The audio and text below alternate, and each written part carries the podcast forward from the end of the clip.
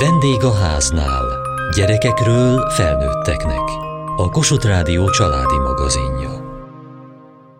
Apa kérdések rovatunkban hosszú útra indultunk. Hónapokkal ezelőtt elkezdtünk azon gondolkodni, vajon a gyermek életkorától függően milyen típusú apai jelenlétre van leginkább szükség. Mert hogy az egyértelmű, hogy egy apa a legnagyobb jót azzal teheti a gyermekével, ha jelen van az életében.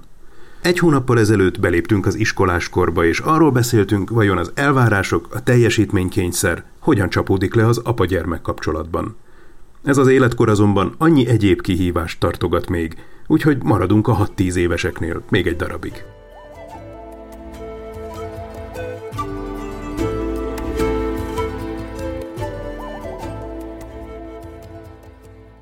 Az óvodáskor kapcsán kezdtünk el arról beszélgetni, hogy az első olyan helyzet következik be a család életében, amikor én már nem tudok mindent a gyerekemről. Nem tudom, hogy mi történik vele a nap bizonyos szakában. Van pár óra a napban, amikor fogalmam sincs, hogy mi történik vele. Hát ez az iskolába lépéssel hatványozottan így alakul. Hogyan változtatja ez meg a mi kapcsolatunkat, vagy a családunknak a dinamikáját?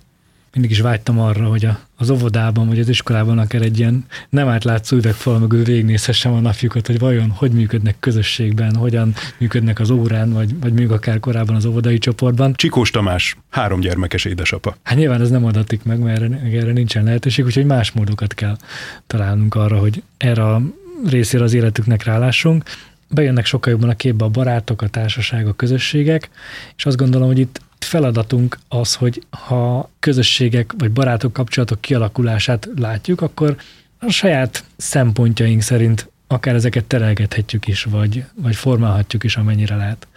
Van 6-7 barátja, és van mondjuk olyan közöttük, aki, akit én tudom, hogy, hogy velük akár szülői szinten is szívesen vagyunk, akkor kicsit rá tudok szervezni, hogy akkor nincs kedved átmenni a Zsoltékhoz játszani egyet délután, és akkor megyünk majd érted. Némi sugallattal rá segítesz. Igen. Szerintem érdemes ezt így megnézni, hogy ez a változás, amit mondtál, hogy több időt töltenek az iskolában, több időt töltenek a szülőktől függetlenül, és hogy ez hogyan hat ki a családra, vagy mi kapcsolatunkra, ez egy csomó pszichés vagy fejlődési változása tulajdonképpen párhuzamosan zajlik. Arató Domonkos, klinikai szakpszichológus, gyermekpszichológus, négy gyermekes édesapa. Hogy ebben az életkorban a gyerekek elkezdenek jobban kinyílni a társak felé, még jobban nyilván egy óvodás gyerek is barátkozik, meg együtt van a társakkal, de, de hogy egészen más minőségben vagy más szinten, mint ebben az életkorban, ezt a pszichológia úgy nevezi, hogy átpártolás ami elég radikálisan hangzik, de ezzel együtt ez egy inkább egy fokozatos, sőt azt is mondják, hogy először még a szülőktől a tanítónénihez pártolált, aztán a tanítónénitől a kortársakhoz, biztos, hogy megvannak ennek az egyéni útjai, meg a fokozatai.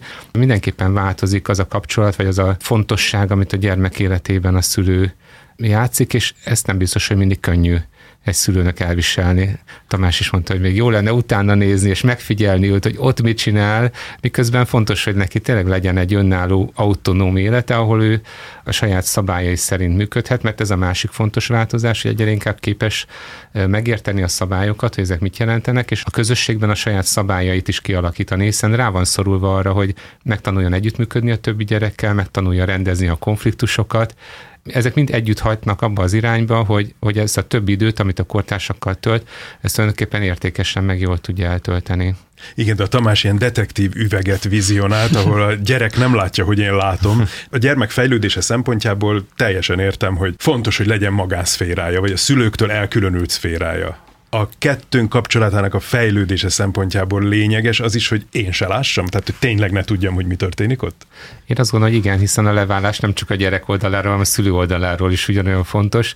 Én meg szoktam riadni azoktól a nyugati hírektől, hogy egy kamera van mondjuk a, az intézményben, és ott a szülő egész nap figyelti, mi történik a gyermekével szükség van arra, hogy, hogy meg tudjunk bízni benne, hogy el tudjuk őt engedni, hogy, hogy felelősséget tudjunk neki átadni, hiszen ezzel amúgy is megtörténő fejlődési változásokat erősítjük meg. Nyilván nem csak egyszerűen ráhagyjuk a dolgokat, hanem támogatjuk is őt abban, hogy a beszélgetések révén, a, a felelősségadás révén, önszabályozásnak az erősítése révén, hogy ő tényleg jól tudjon élni. A félreértés ne essék, én se szeretném, hogy kamera legyen az intézményekben. Én tudok benne gyönyörködni, amikor látom, hogy, hogy a saját korosztályában, a saját barátaival, vagy a saját helyzetében megállja a helyét. Van egy ilyen emlékem, hogy egyszer korábban érkeztem talán az iskolába, és nyitva volt az osztályterem ajtaja, és a, a nagyfiú éppen kísérlőadást tartott valamiben. És végighallgathattam a kísérlőadást úgy, hogy ő nem tudott róla, én az ajtó mögül hallgathattam, és egy fantasztikus élmény volt hallani, hogy igen, hogy ott van, hogy kiáll, hogy megtanulta, és szépen elő tudja adni, és a többiek pedig figyelnek rá, gyönyörködni tudok benne, még akkor is erre nagyon korlátozott lehetőségek adódnak, de jók ezek a pillanatok.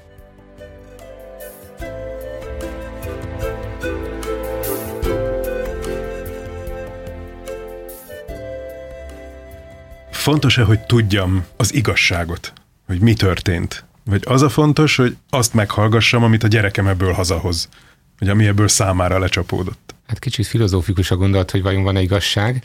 Nyilván bizonyos szempontból természetesen van, de sokszor a megélések sokkal fontosabbak lehetnek. Nyilván nem akkor, hogyha valami nagy baj történt, és ő valami egészen mást mesél otthon, de hogyha ő neki valamilyen élménye volt, és abból, abból ő, hogy ő mit hoz haza, hogyan élte meg, és mit mesél el, és hogyha esetleg más is elmesél, lehet, hogy valami mást mesélne el, azt gondolom, hogy tényleg az a fontos, ami, ami neki ebből megszületett, amit ő szeretne velem megosztani. És az viszont fontos, hogy ezt viszont tudjam, vagy erre viszont kíváncsi legyek, és erre viszont kérdezzek, és ne csak egy ilyen mi volt az iskolában jellegű kérdéssel. Engedjem el, mert gyorsan ilyen sablon választ tud jönni, hanem, hanem legyek kíváncsi arra, hogy és legyek képben azzal kapcsolatban, hogy kik most a barátai, és hogy velük mit történhet, vagy mi történhetett aznap az iskolában, milyen volt, milyen élmény volt, tehát hogy így képben legyek a gyerkőc dolgaival. Talán fél is egy beszélgetés, hogyha én egy kicsit nyomozóként elkezdeném a nem feltétlenül koherens részletekből kibontani, hogy mi az igazság, azt hiszem, hogy csalódást élne meg az a gyerek, hogy valójában nem ő voltam kíváncsi, és nem arra, amit ő megélt, hanem hanem, hanem valami másra. Talán van ennek egy határa, tehát biztos, hogyha ha valami nagyon nem stimmel, vagy ha azt érzem, hogy, hogy valami esetleg elkendőz, ami probléma lehet neki. Itt megint az jöhet be, hogy vajon milyen a, a légköre, hogyan meséli, hogy mit látok, hogy milyen állapotban van. Lehetnek olyan érzéseim, akár hogyha valamit elmesél, hogy itt, itt valami nem stimmel, lehet, hogy egy picit utána kell mennem. Biztos, hogy van ilyen helyzet is, de azért ez a ritkább. Tegyük föl, hogy jó viszonyban vagyunk a, a gyerekünkkel. Van közünk egymáshoz, kapcsolódni tudunk egymáshoz. Bekövetkezik az átpártolás.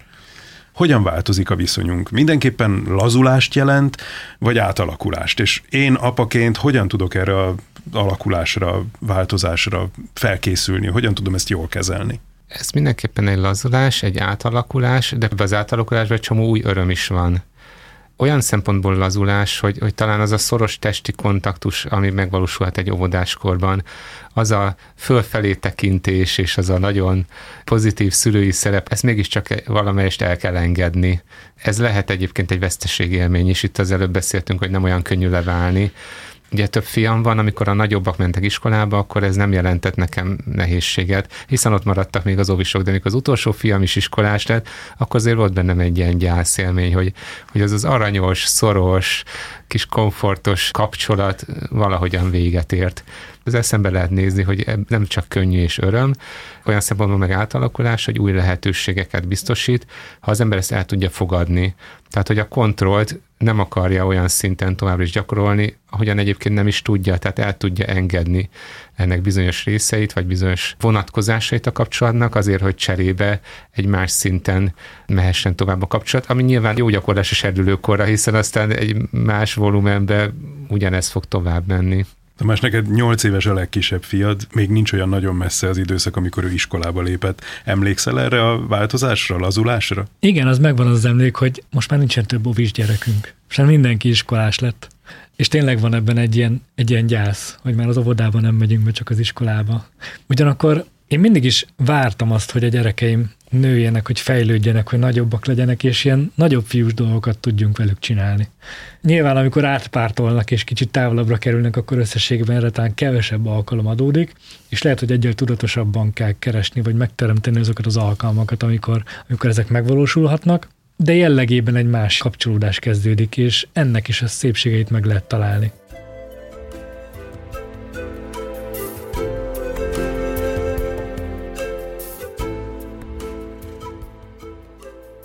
ha visszagondolok a, a közös élményeinkre, azért nagyon sok élmény ebből a korból jut eszembe, mert hogy itt váltak lehetőségé. Aratódomonkos, klinikai szakpszichológus, gyermekpszichológus, négy gyermekes édesapa. Az, hogy együtt biciklizzünk, az, hogy együtt már ne csak pancsoljunk a Balaton hanem bejönjünk jobban úszni, hogy együtt kiránduljunk, tehát nagyon sok élmény.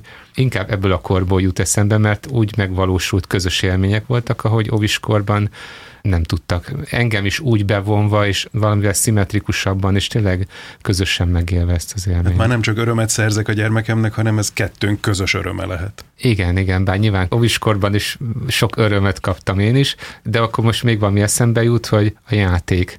Tehát, hogy amíg óvisak voltak, addig kedvenc játékuk a filmnek az volt, hogy harcoljunk a figurák, és akkor legyőznek engem.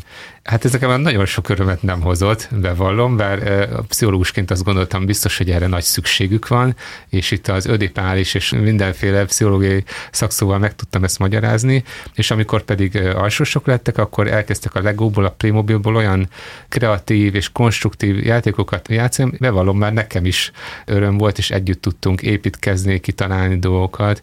Nagyon sok öröm és új élmény született meg ebben a korszakban. Nálunk tavaly régi új motivumként jött be a családba a tájékozódási futás. Csikós Tamás, három gyermekes édesapa. És a legkisebb fiam vele úgy kezdtük tavaly tavasszal, és egy évig ez így is ment, hogy ketten futottunk mindig az erdőben. Mindig nekiadtam a térképet, tanítottam, mentoráltam abban, hogy, hogy egyre ügyesebb legyen abban, hogy tájékozódik. Az évnek a másik felében már mindig mondtam, hogy már csak egy árnyék vagyok, hogy addig a te vezetsz, te mondod, merre megyünk, ha eltérünk el, én csak egy árnyék vagyok, hogyha nagyon nagy gond van, akkor azért itt legyek mögötted. És nagyon klassz élmények voltak ezek, mert tényleg ilyen közös apás-fiús programok voltak, amikor együtt teljesítettük ezeket a versenypályákat, tehát azért az nem mehet mindig így. És ugye analógiájában ugyanez a, ez az elengedés.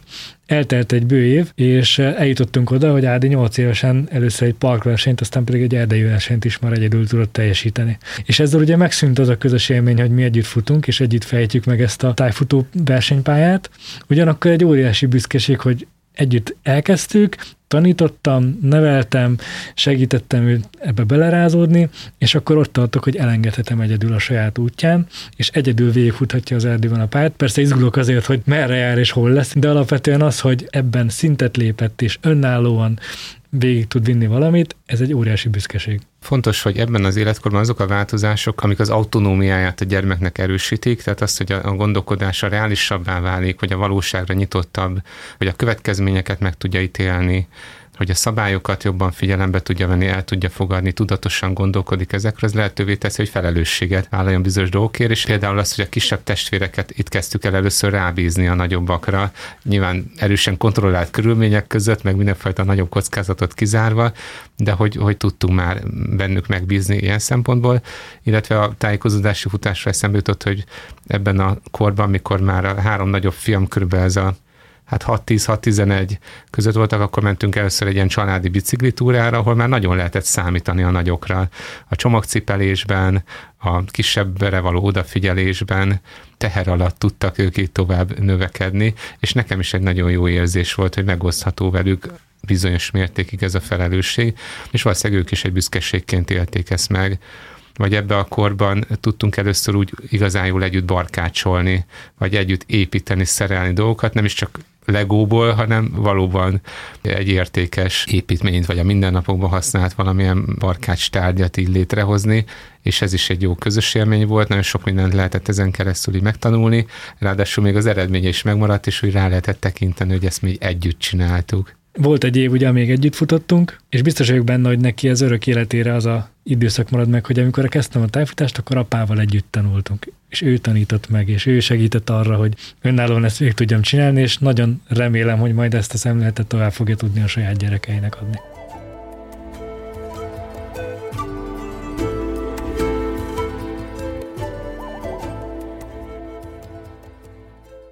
Persze az apa szerepéről beszélünk, de egy apa sem ért mindenhez horgászat tőlem elég távol áll, és hogy egyszer a hugoméknál volt a legnagyobb fiam, és ott a sógorom pedig igen ügyes a horgászatos, megtanulta tőle, és ez azt gondolom, hogy azt tudta ő adni ezen a téren, amit én esetleg más téren tudok adni, de hogy ez ebben a fiam kiteljesedett, nagyon ügyes volt, nagyon sok sikere volt, és ez vele volt egy közös élmény, de azt gondolom, mégiscsak egy fiús, férfias, kreatív, kompetenciákat növelő élmény volt.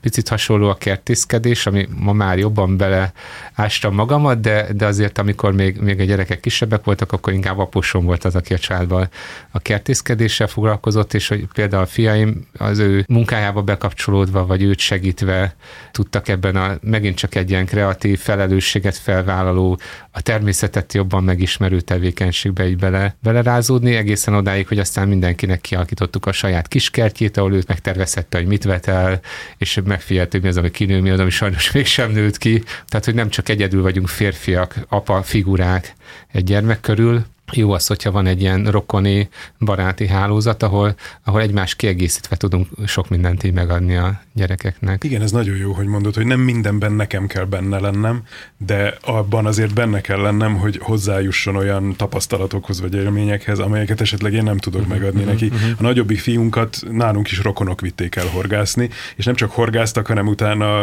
kihúzták a halat, és meg is pucolták, és ebben is részt vett. És azt mondta, hogy a, a, a horgászásig nagyon jó volt, de a pucolást azt nem kívánja többször átélni, köszöni szépen.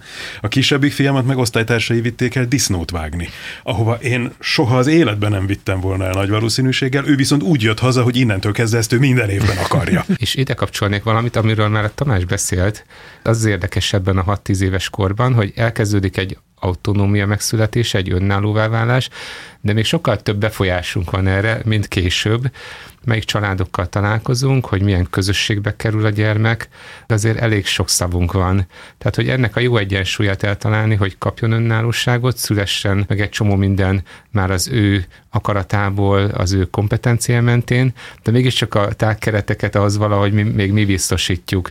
Tehát, hogy olyan helyre fog kerülni, sportra, zenére, iskolába, barátokkal, más családokkal, ahol azt gondoljuk, hogy, hogy leginkább jót kaphat, jó irányba tudja kialakítani a, az új kihívásoknak megfelelő kompetenciáit. Azt hogyan tudom megtanítani ebben az időszakban, hogy, hogy reflektálni tudjon a saját élményeire ilyen módon is? Kérdésekkel. Olyan nyitott és kíváncsi érdeklődő kérdéseket föltenni, amiből ezek felfedezhetők, és és nem biztos, hogy az első kérdésnél meg kell állni, vagy meg tudunk állni, mert nem biztos, hogy ebből megkapunk mindent, hanem ez a kíváncsiság hajtson bennünket belülről, hogy, hogy meséljen arról, hogy milyen élmény volt az adott helyzetben lenni, mi volt benne a legjobb, mi volt, ami nehéz volt, hogyan érezte magát, mit csinálna más, legközelebb másképpen, tehát körbejárni több szempontból egy adott helyzetet, azáltal, hogy így akkor megtanulja és megfogalmazni, hogy ami belül benne keletkezett, az, az valójában micsoda. Szerintem van itt egy temperamentum jellemző is, tehát hogy valaki mennyire, tehát valaki ez nem ilyen problémát így megfogalmaz akaratát, és van akinek meg nehezebb, és utána meg nagyon fontos a családi légkör. Tehát, hogy egy olyan családban nő fel, ahol kíváncsiak vagyunk egymásra, ahol kérdezünk egymástól, ahol a szülők is megfogalmazzák a véleményüket, ahol este vacsoránál sokat lehet beszélgetni, szülőként egy picit szabályozni, és hogy mindenki szóhoz jusson, és, és hogy meghallgassuk azt és aki nehezebben fogalmazza meg, és utána, hogyha kialakul egy ilyen alap légkör és alapattitűd, akkor utána kíváncsiak vagyunk erre, adunk erre időt, teret, hogy ő beszélhessen, és azt gondolom, hogy innen indul, hogy ő mennyire lesz igénye, hogy megfogalmazza a saját véleményét, azt gondolom, hogy ez így a családból indul el, hogy ott mit tapasztalt meg ennek kapcsán, hogyan a családi interakcióban egy, egy gyerek jelen van, amit tanul, hogy hogyan kapcsolódunk másokhoz, hogyan kezeljük a konfliktusokat, azokat viszi tovább az iskolai és az egyéb társas helyzetekre is. Véleményét vagy az ő nézőpontját kikérni, nem csak az emlékek kapcsán fontos, hanem adott esetben akár egy konfliktus helyzetben is. Hogy nem csak jövök és akkor elmondom a, a megváltoztatatlan véleményet, már pedig ez így van, és így helyes, és így lesz, és így kellett volna, hanem kérjem ki az ő véleményét, és hogy te hogy láttad ezt? Akár hat évesen is. Akár hat évesen is. Hogy neked mi volt ebben, ami téged felbosszantott? Mi volt, ami miatt dühös lettél? Miért érzed úgy, hogy bántott az a másik? Mit kellett volna máshogy csinálnia? És utána, amit megfogalmaz, azt pedig fogadjam el tőle.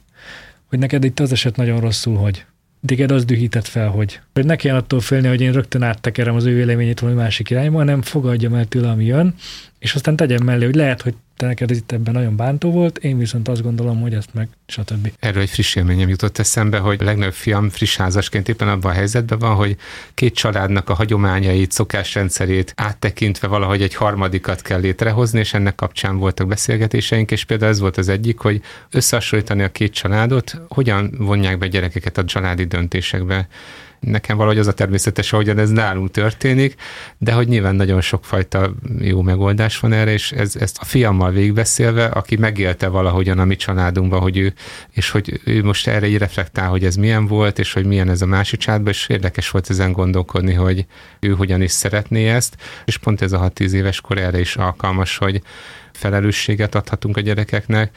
Ez is itt indul el, hogy, hogy együtt gondoljuk végig, hogy kinek mi a véleménye, és hogy, hogy lehet ezt úgy egyeztetni, hogy a végén van mi olyasmi süljön ki ebből, ami, amit mindenki jó szívvel el tud fogadni.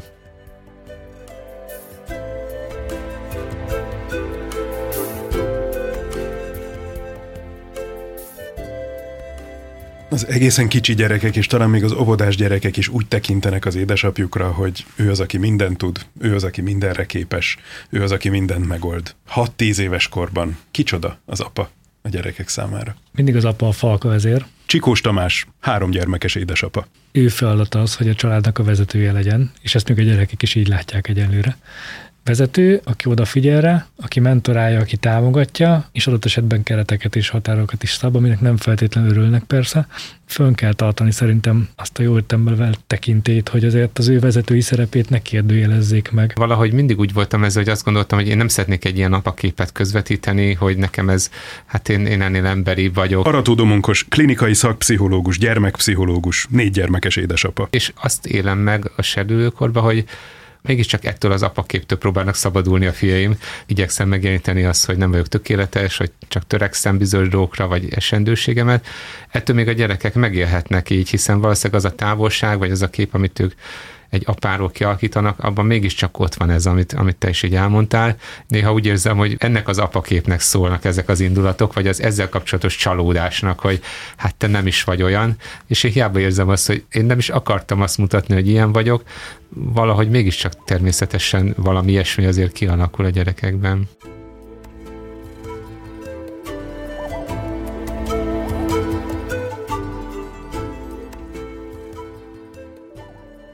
Apa kérdések rovatunkban arról tanakodtunk, milyen apai jelenlétre van szüksége egy iskolás korba lépő gyermeknek.